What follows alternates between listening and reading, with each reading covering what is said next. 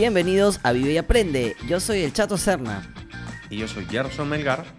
Y en este podcast hablamos de consejos, herramientas y testimonios que nos ayudarán a ser más efectivos, eficientes y a conocernos mejor, para impactar positivamente en las personas y lograr una vida en equilibrio. Esto es Vive y Aprende. En el episodio de hoy hablaremos de Estamos embarazados. Ay, ay, ay. Pero, pero, pero, antes de empezar con el episodio de hoy, recuerden que pueden seguirnos en nuestra cuenta de Instagram, Vive y Aprende Podcast, donde nos pueden dejar sus preguntas, consultas, quejas, sugerencias y todo lo que concierne a este podcast. Señor, señor Gerson Melgar, ¿cómo está usted? ¿Qué tal? ¿Qué dice? Hola, ¿Qué Chato, ¿qué tal? ¿Qué tal? ¿Qué tal? Bien, bien, bien. Aquí eh, emocionado con, con, este tema, con el tema que vamos a, tra a, a, tratar hoy, un tema que de hecho es una conversación que quiero tener, que de hecho es curioso, estoy, estoy uh -huh. todavía estoy tratando de, de, acomodar las preguntas en mi cabeza porque esta es una charla que, que no hemos tenido tú y yo personalmente. Y no, es como que es va verdad. a ser una charla que vamos a tener a micro abierto y la vamos a compartir para, para la gente que nos escuche. Y es justamente esto, ¿no? Como, como, como contabas al principio, el título este, Estamos uh -huh. embarazados, es básicamente lo que tú y Chris dirían, ¿no? Eh, porque contra todo pronóstico no somos pareja tú y yo. Tú tienes una esposa, yo la voy a tener próximamente. Este, entonces, este título es totalmente tuyo. Uh -huh. y, y, y, bueno, o sea, quería traer este tema, chato, porque como te dije, no lo hemos conversado y, y no sé, no sé. Es más, cómo, me cómo dijiste, oye, te voy a pasar las preguntas, ¿no? Para más o menos, y le dije, no, no, hagamos esto natural, hagamos esta conversación como, como sería cuando nos juntamos con un par de negronis en la mano o Ajá. con un par de cafés o... Eh, Dependiendo del horario, pues, ¿no? De, de, depende de lo que estemos haciendo. Claro, Pero sí, claro, claro. sí, es verdad. Eh, y yo creo que de alguna manera no estás tú embarazado, pero creo que sí formaste parte muy importante en, la, en el inicio porque, eh, digamos, tenemos mucha confianza, hay mucho cariño y, y creo que ese es, es, uno de los puntos que Chris también me, me, hizo dar cuenta, ¿no? A veces quizá nosotros estamos muy preocupados por anunciar al, al mundo, ¿no? A todos. Uh -huh. En el momento que, que, que, estamos pasando por esta nueva etapa, ¿no? Esta, esta etapa que, que hay, hay que ya ven que vienen siempre comentarios atinados, comentarios eh, oportunos, como lo que no son tan oportunos ni tan atinados, claro. pero que se reciben y hay que también surfear esa ola, ¿no? Eh, como dijiste, tú casi te emocionaste como si tú fueras, tú fueras papá, entonces este, eso fue muy emocionante para mí. Pero sí, no, después de, de la noticia, ¿no? Justamente antes de viajar, eh, no, no, hemos tenido la conversación más allá, ¿no? Es verdad. Claro, claro. No, no hemos tenido esta conversación de amigos y, claro. y sobre todo porque, o sea, que justamente lo que quiero hacer en este episodio, Chato, es uh -huh. tratar de compartir un poco cómo es que tú veías la paternidad y, y, lo que tratamos de hacer en el podcast, ¿no? Es contar un poco la experiencia de cómo era antes. Uh -huh que, que, que, fueron nuestras vivencias y cómo es que lo asumimos ahora, cómo es que lo asimilamos. Y, yo quería saber, ¿cómo es que antes veías la paternidad? O sea, ¿cómo es que la has visto tú? Mira, te, voy a ser sincero, yo eh, durante esta época no, no, le, no, he pensado mucho, no he, no he analizado tanto eh, el tema emocional, porque como te decía hace un, hace un rato, eh, ahora estoy más, o sea, mi cerebro automáticamente eh, está ahorita más pensando en el, los recursos, eh, quiere decir, las cositas que se tienen que comprar, lo que, neces que es necesario. El gasto, ¿no? El gasto, eh, el gasto que hay que afrontar. sí, o sea, pero no, no, como una preocupación, sino como un plan de, Algo que hay que tener vida en cuenta. que se tiene que, que, tener en cuenta, correcto. Y además, eh, porque creo que siempre, o me pasó lo mismo, pues guardando las distancias con arena, ¿no? Que quería yo buscar información, mm. quería eh, saber un poco, eh, más que la parte emocional, la parte práctica, ¿no? Cómo se hacen ciertas cosas, qué cosas se deben hacer en qué situaciones, para que no me agarre, como se dice, con el calzoncillo abajo, ¿no? Entonces, eh, sí. Pero, o sea, pero eso es lo que estás haciendo ahora. O sea, mi, mi pregunta es, y quiero, quiero, ¿sabes a dónde te quiero llevar? Es, ¿cuál era, o sea, tú ah, con los niños, por ejemplo, tu percepción previo a por qué? Y, o sea, y quiero poner el contexto amplio acá. Tanto tú y yo, o sea, y, creo que también en el Perú y en el mundo, o sea, algunos tienen la suerte de tener familias nucleares, otros tenemos familias disfuncionales. Y, yo siento que tenemos la, la, este lado, la percepción de la paternidad de puntos de vista completamente diferentes. yo quiero saber cómo era el tuyo. Ok. Primero, eh, yo no creo que esté en una familia disfuncional, era una familia diferente. ¿no? Eh, no, no, no, fue la palabra, no nuclear. Disfuncional eres tú. sí, claro. sí. No, mentira, amigo. La, a ver, es una muy buena pregunta. Primero, eh, desde el lado pasado, o sea, desde el lado de, mi referencia, que es mi, mi papá. Eso, claro. ¿Ok? Mi papá eh, siempre ha sido, eh, tiene una visión, ha sido siempre un, papá muy protector. Eh, siempre, incluso ya ahora, ya mucho más, más, más tío, yo me doy cuenta que es una persona que no corre riesgos, ¿no? Es una persona muy segura del 100% de, de las cosas que hace. Quizá por algunas cosas que me ha, me ha contado, antes no era tan así, pero siempre ha buscado mucha seguridad. esa para mí es la palabra que lo describe. ¿no? Si había algún riesgo o algo que podía salir mal, él no tomaba los riesgos. ¿no? Que me parece válido que, no, que, que, una persona tenga, tenga esa visión, porque eso le da. Es parte de su personalidad, es parte de eh, la satisfacción o sea, que, a él le da y, que finalmente uno. Esa es, esa es la manera como uno este, es feliz. Entonces, si a él la seguridad le da la, perfecto, ¿no?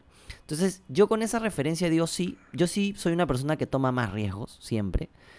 Eh, él también viene una, de una familia, eh, digamos, tradicional, ¿no? Mamá, papá, hermanos.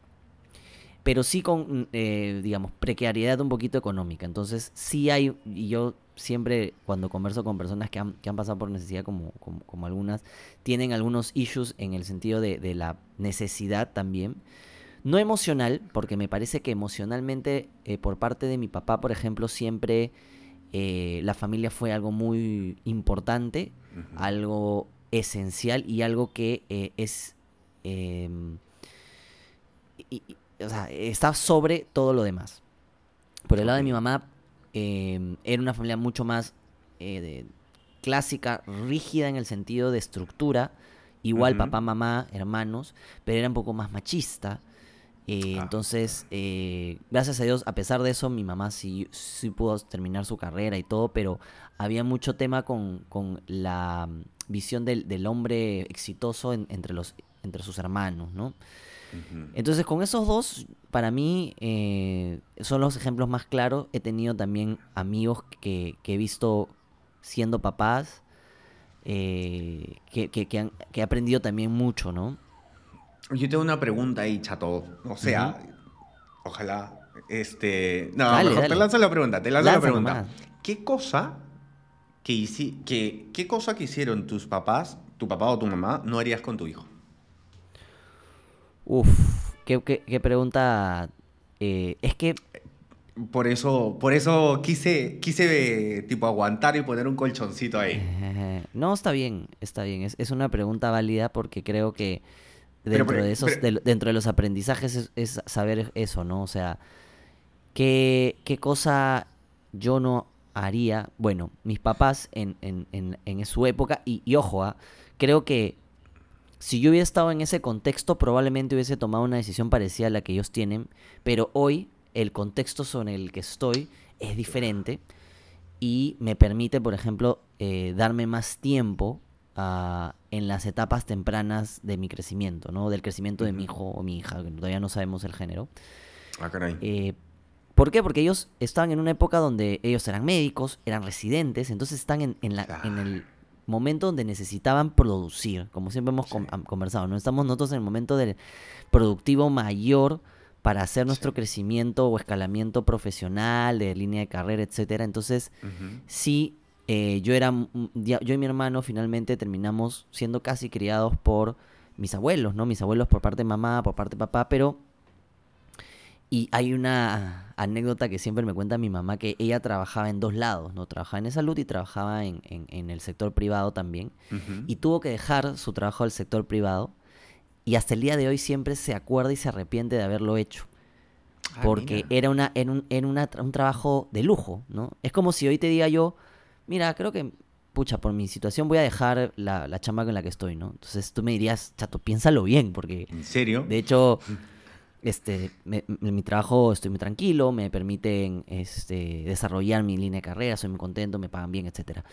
Pero ella, pasaba por eso, pero priorizó la familia y, siempre se arrepiente por, por el hecho de que era algo muy importante, pero siempre al final su conclusión es la situación y el contexto hicieron que, y no me arrepiento porque creo que pude criar a mis hijos o darles mayor tiempo, ¿no? Eh, creo que los primeros meses determinan mucho de conocer la personalidad de tu hijo o hija, creo que eso he visto como, como veo, no es solamente eh, cómo lo educas, por lo que he, estado viendo de amigos, sino también ya hay una personalidad que viene añadida. ¿Por qué? ¿De qué? No lo sabemos, se va descubriendo. ¿no? Algunos son más renegones, otros son más tranquilos, otros son más llorones, otros son más, más pasivos, otros son más dormilones. O sea, cada cada persona viene con, diferentes rasgos de con, con su propia esencia. Ajá, pero sí hay que poner y empezar a, moldear ciertas cosas que quiero justamente, este, estoy en el, buscando y, averiguando para es justamente ver cómo se hacen esas cosas, cómo se moldean para justamente acostumbrarlos también a, nuestra, a nuestros hábitos y a nuestro ritmo de vida con Cris, ¿no? Qué importante esto que, que, cuentas, Chato, y que comentas esto de los contextos que, de la diferencia de contextos, de contextos que existen, ¿no?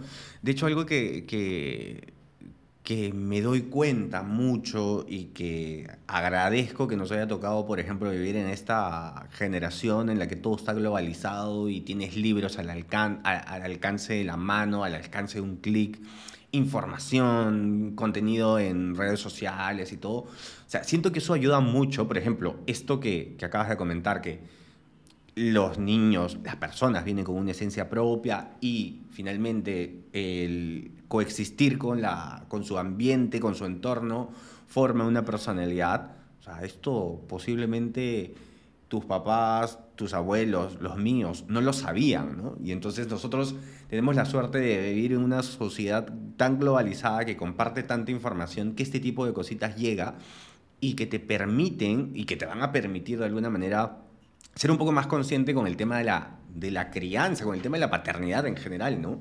Eh, es como, es como yo lo veo. Yo siento que estamos en una, en una generación, en un entorno en el que es más fácil tener información de qué es lo que podemos hacer con, con nuestra descendencia. Mira, has tocado un tema que, que, quiero seguir desarrollando, que es justamente eso, el, ser, el, tema globalizado de la información. Es un arma de doble filo. Creo que, creo que tiene que ver con, con también tu personalidad y tomar decisiones. ¿Por, ¿A qué me refiero? Así como hay información, eh, mucha información, a veces hay también mucha, cuando acompaña la información, acompaña la desinformación. Entonces, hay muchos mitos, hay muchas leyendas urbanas de, los bebés, hay eh, las recetas de la abuela, que hay gente que le funciona, hay gente que no, hay gente que cree, hay gente que no yo no voy a cuestionar este, si es que deben hacerlo o no, siempre y cuando estén en concordancia lo que ustedes o las creencias o la forma como ustedes quieran. Si toman una decisión y de repente no es la adecuada, bueno, así como en la vida tomamos decisiones buenas, tomamos algunas decisiones que no son tan buenas y hay que seguir para adelante, ¿no? Entonces, eh, creo que el amor va a hacer que tomemos las decisiones más eh, adecuadas según nuestra forma de, pensar. Y, algo que me decías acerca de los contextos anteriores, o sea, de, nuestros papás, ¿no? Que, que, no tenían redes sociales, que no tenían internet, que, claro, nosotros hemos vivido en, una época de los 80 donde no tenían idea para dónde iba el país, o sea, hiperinflación, etcétera, que es un contexto que yo digo, qué jodido, ¿no? O sea, Qué suerte que, vivimos. oye, qué, qué, qué loco, ¿no? Este, y, hay- y te- tengo dos anécdotas que, es- que, que me acabo de acordar. Una, por ejemplo, ¿no? Mi papá moría por, a mí, por ponerme como nombre, eh, yo me llamo José Antonio, pero Claro. querían ponerme José María. Y, estaban- y querían ese nombre porque le gustaba a mi papá, por, por no sé, X razones. Y al final decidieron ponerme José Antonio por el hecho de que me iban a joder mucho en el colegio.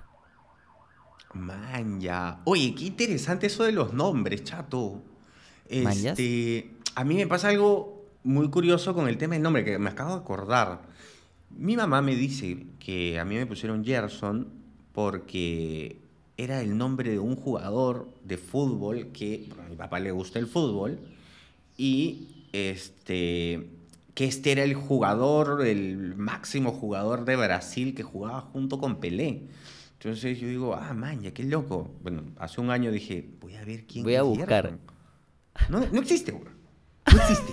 O sea, de hecho, creo que todos o los, sea, los equipos sí. y no hay...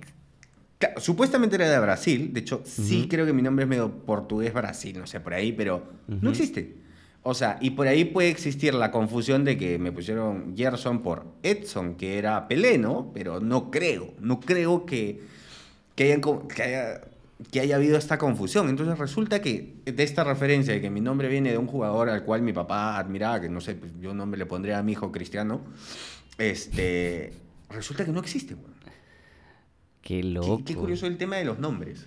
Sí, sí, y, y- y otro caso que, que pasó y que te, te lo cuento así en primicia, que muy pocas veces lo Ajá. cuento, pero me parece como justamente este tema de desinformación y de repente también otras épocas, eh, a mí me cuidaban, pues como te decía, mi familia, mis abuelas.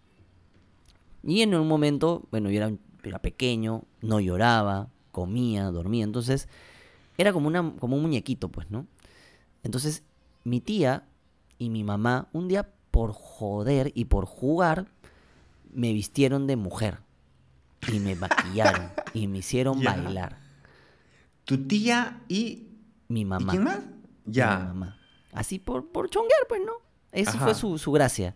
Su y mi papá ya. llegó y se molestó, obviamente. Me dijo, ¿cómo van a hacer eso? No sé qué. Y yo dije en mi cabeza, oye, Ah, realmente ese tipo de cosas, bueno, no me voy a poner alarmista, pero podrían a, ci- a ciertos bebés ca- cambiar la, la visión o la perspectiva cuando era para ellos un juego, ¿no? Claro. Yo no, no lo he conversado con alguien especialista, pero es como, o sea, es- o sea tu bebé un es tu juguete, qué cosa, qué loco, ¿no? Claro. Cómo ha cambiado claro. la perspectiva, ¿no? Este y Solo por y- diversión voy a vestir al niño de, de mujer y lo voy a y lo voy a y lo voy a maquillar. Claro. Ojo que nunca, nunca me, me sentí este molesto ni nada de ese tipo por, por esas, por esas cosas. Y creo que tiene también que ver con mi visión del, del, del- del género, donde yo no, nunca, eh, mis papás tuvieron esa visión machista del, del, mundo, gracias a Dios que hay mucho y, y que, y, que, y que a veces, este, incluso a veces yo siento que cuando alguien es demasiado machista, esconde algo de miedo detrás, ¿no? Creo, creo que a mí, a mí me ha pasado de que me he cruzado con dos o tres personas.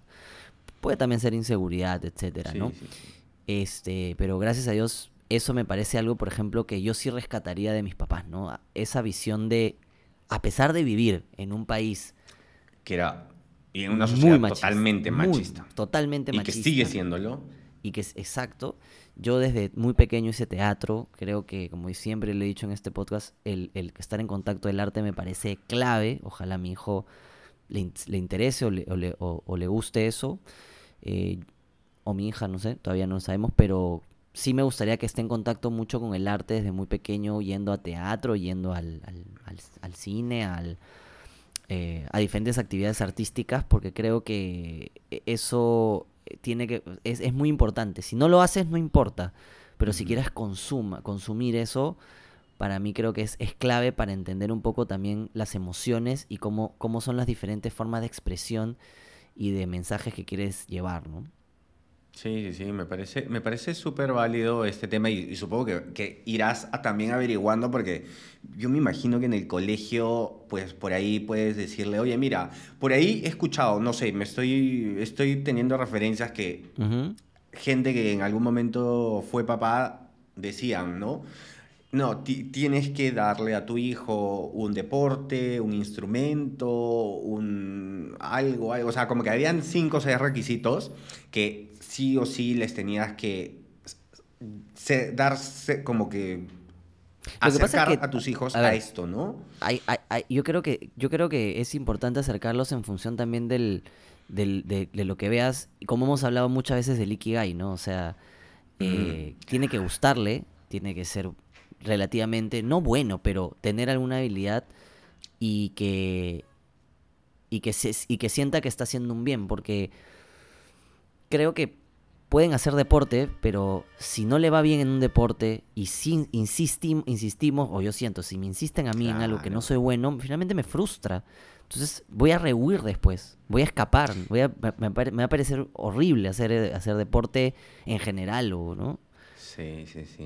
O sea, creo que hay que tener mucha lectura de, de, de qué es lo que le gusta a, tu, a tus hijos. Y creo que nosotros, si estamos en la generación en la que vamos a saber ver esto, he escuchado a mucha gente, por ejemplo, de, de más o menos nuestra generación, que ahorita están teniendo hijos, y que dicen, por ejemplo, algo súper que yo tengo también ahí, digo que estoy inclinado para este lado, que dicen que, por ejemplo, ellos terminan, que cuando sus hijos terminan el colegio, mira, me estoy proyectando acá 15 años, van a darle uno o dos años sabáticos para que ellos decidan bien qué, carrera quieren estudiar y no inmediatamente terminando el colegio elige qué, cuál quieres que sea tu carrera, ¿no? Y que digo, oye, qué interesante eso, ¿no?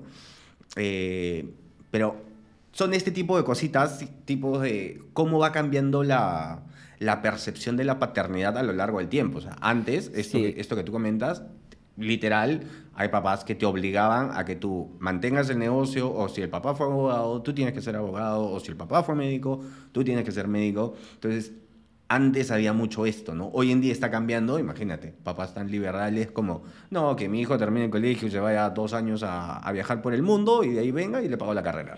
Y es como que, ah, mira, interesante, ¿no? Diferentes puntos de vista. Creo que más que el deseo, ya, ya cuando tienes 15, 16, 17 yo creo que eres una persona que por lo menos eh, ya tienes una, forma de pensar, criterios armados, o por lo menos eh, tu esencia está ya definida. De alguna manera, ¿no? No, necesariamente ya completamente, pero estás en un momento de descubrir. Entonces creo que va a depender mucho de la personalidad. O sea, nosotros yo creo, yo creo, y mi visión es ser más un acompañante y saber poner límites cuando se tienen que poner. Creo que es lo, es lo más importante, ¿no? Límites en, en, diferentes sentidos, eh, pero siempre explicando, ¿no? He, escuchado y, sigo viendo TikToks y, Instagram de, gente justamente que diferencian cómo hacer, eh, cómo eh, explicarle, por ejemplo, a un niño empáticamente cómo, cómo em, no, no, no solamente hacerlo pensar entre premios si hago bien las cosas, castigos si hago mal, sino este, que, que, razonen, exacto, que, que, entiendan, oye, esto realmente a dónde me va a llevar. Ah, si hago esto, mi consecuencia es esta. Entonces mejor no, no, no, no, no debo ir por ahí. Claro, entonces mi papá si me dice que por aquí, ¿por qué no exploro esto? Oye, tiene razón, ¿por qué no exploro esto? ¿Te das cuenta? E, es, es, son diferentes formas, ¿no? Claramente, como con la esposa que tengo, vamos a meter ciertas carajeadas en, cuando, cuando corresponda. porque sí, yo, yo este, me puedo equivocar, pero sí hay, siento que sí, hay, momentos como a nosotros nos ha tocado también, donde sí necesitamos un, un estate quieto, no a nivel, no voy a decirlo, ah, no, no, no, no golpe, pero sí una forma de zamaqueo eh, en la vida, ¿no? Entonces, eh, eh, creo que también en un momento me tocará. ¿Cómo lo enfrentaré? No lo sé. Esa es una de las cosas, y eso te iba a decir, una de las cosas que yo quizá no es que tenga miedo, sino no sabría cómo todavía enfrentar. Es que yo soy una persona muy, eh, como me conoces, concertador, pacífico, no me gusta el conflicto, lo he dicho muchas veces, pero hay momentos donde voy a tener que serlo o voy a tener que ponerme eh, en una situación un poquito más intransigente en ciertas situaciones, ¿me entiendes? Y eso me va a costar, más aún si, es mi hijo o mi hija, ¿me entiendes? E, eso, eso siento que va a ser uno de mis desafíos más grandes que voy a hacer, ¿no? Que, es cómo, cómo manejar ciertos momentos donde tengo que, que ser, eh, ¿cómo dice Chris? Que tengo que ser firme y con, con, con eh, concreto. ¿Conciso? Ok. Yo creo que la negociación va a ayudar bastante. Eres un buen negociador, así que creo que, bueno, no sé, yo me estoy inventando, ¿ah? pero creo que eh, eh, yo en tu caso utilizaría, o siento yo, que soy mucho de negociación. Entonces, al verte a ti y saber que eres un buen negociador, siento que sí puedes tener una posición en la que, ok, esto no porque no, o puedes decir, esto no con esto, y si quieres con estas consecuencias y ta, ta, ta, ta, ta, no sé. Este, es como yo lo veo ahorita, ¿no? Finalmente, de repente, tú puedes ah, tomarlo, descartarlo y de repente cuando yo lo, cuando me toque, si es que me toca, de repente también lo, no, lo use o no, ¿no? Pero claro, ahorita me, me, arriesgo a, a, soltar una idea del tema de la negociación, pero ¿cómo será cuando tengas que afrontar una situación como esa, una situación en la que, como acabas de reconocer, te vas a sentir incómodo cuando seas papá. Exacto. Como dice Chris, creo que va a pasar es, yo, yo voy a ser el papá chévere, el que lo quieren y el que, lo, el que engríe, y Chris va a ser la, la bruja mala, ¿no? Porque ella sí, y esto es, y esto es algo que tú estás asumiendo ahorita. Imagínate que cuando pase el momento inviertan No, ella me lo ha dicho. Ojo, ella me lo ha dicho. Yo no, lo he No, está bien. Y yo, y yo también lo firmo, ¿ah? Pero imagínate que, dado el momento, se inviertan los papeles. Pues. Imagínate, chato, tú convertirte en el. En... en el ogro. Sí, claro. No en el ogro, pero en la persona rígida, en la persona que hay que. que mantiene ahí de alguna manera. que ajusta, ¿no? Y, que, y que crece la flexible. O sea, me encantaría verlo. Y, y, hoy día podemos inclinarnos a que no va a ser así, pero quién sabe. ¿Quién sabe, A, dónde, a dónde los llevará? Así es. Ay, chato. Oye, alucina que tengo un huevo de preguntas, pero estamos, nos estamos quedando con el tiempo ya hay medio cortillos. Em, dejamos las siguientes preguntas para otros episodios. ¿Qué te parece, chato? Perfecto. Tengo, tengo, tengo preguntas, o sea, de sí me gustaría saber y, para próximo, en, otras ocasiones te voy a preguntar eh, acerca de en qué momento decidieron, qué es lo, o sea, cómo recibieron la noticia y todo eso, creo que hemos hecho un buen previo para... Sí. Eh, a mí me parecía súper interesante que conversemos de este tema. Es, considero que es un tema importante. Eh, así que nada, le hemos dado su episodio hoy y creo que va a tener tiempo también próximos episodios. No, sé, no sabemos si el próximo, pero próximos episodios donde, donde hablaremos más de esto. Exacto, exacto. Es un tema donde muchos especialistas también, inclusive de temas específicos de cada cosa de, la paternidad, ¿no? Desde, desde la comunicación, la lactancia, el sueño. Eh, por ejemplo, mi prima me decía, averigua de, sueño y lactancia, que, le parece que son los, los principales, ¿no? Lo he eh, visto un montón. entonces, imagínate todo lo que podríamos acá. Yo voy a aprender muchísimo, ¿no? Entonces, quizá vamos a tener varios capítulos acerca de estos temas que, bueno, me ha tocado, me, ha tocado vivir y que, bueno, tú como buen amigo me, acompañarás en este, en este descubrimiento. Ahí estaremos, Chato, ahí estaremos. Eso. Oye, Chato, nos vemos entonces la próxima semana para ver eh, un nuevo episodio. Ya les contaremos de qué se trata. Así es. Perfecto, Gerson. Cuídate. Hemos llegado al final del episodio. Recuerde que pueden dejarnos sus preguntas y sugerencias en nuestra cuenta de Instagram Vive y Aprende Podcast. Muchas gracias por suscribirse, por dejarnos su valoración y por acompañarnos hoy. Y ya saben, vivan, y aprendan, mucho.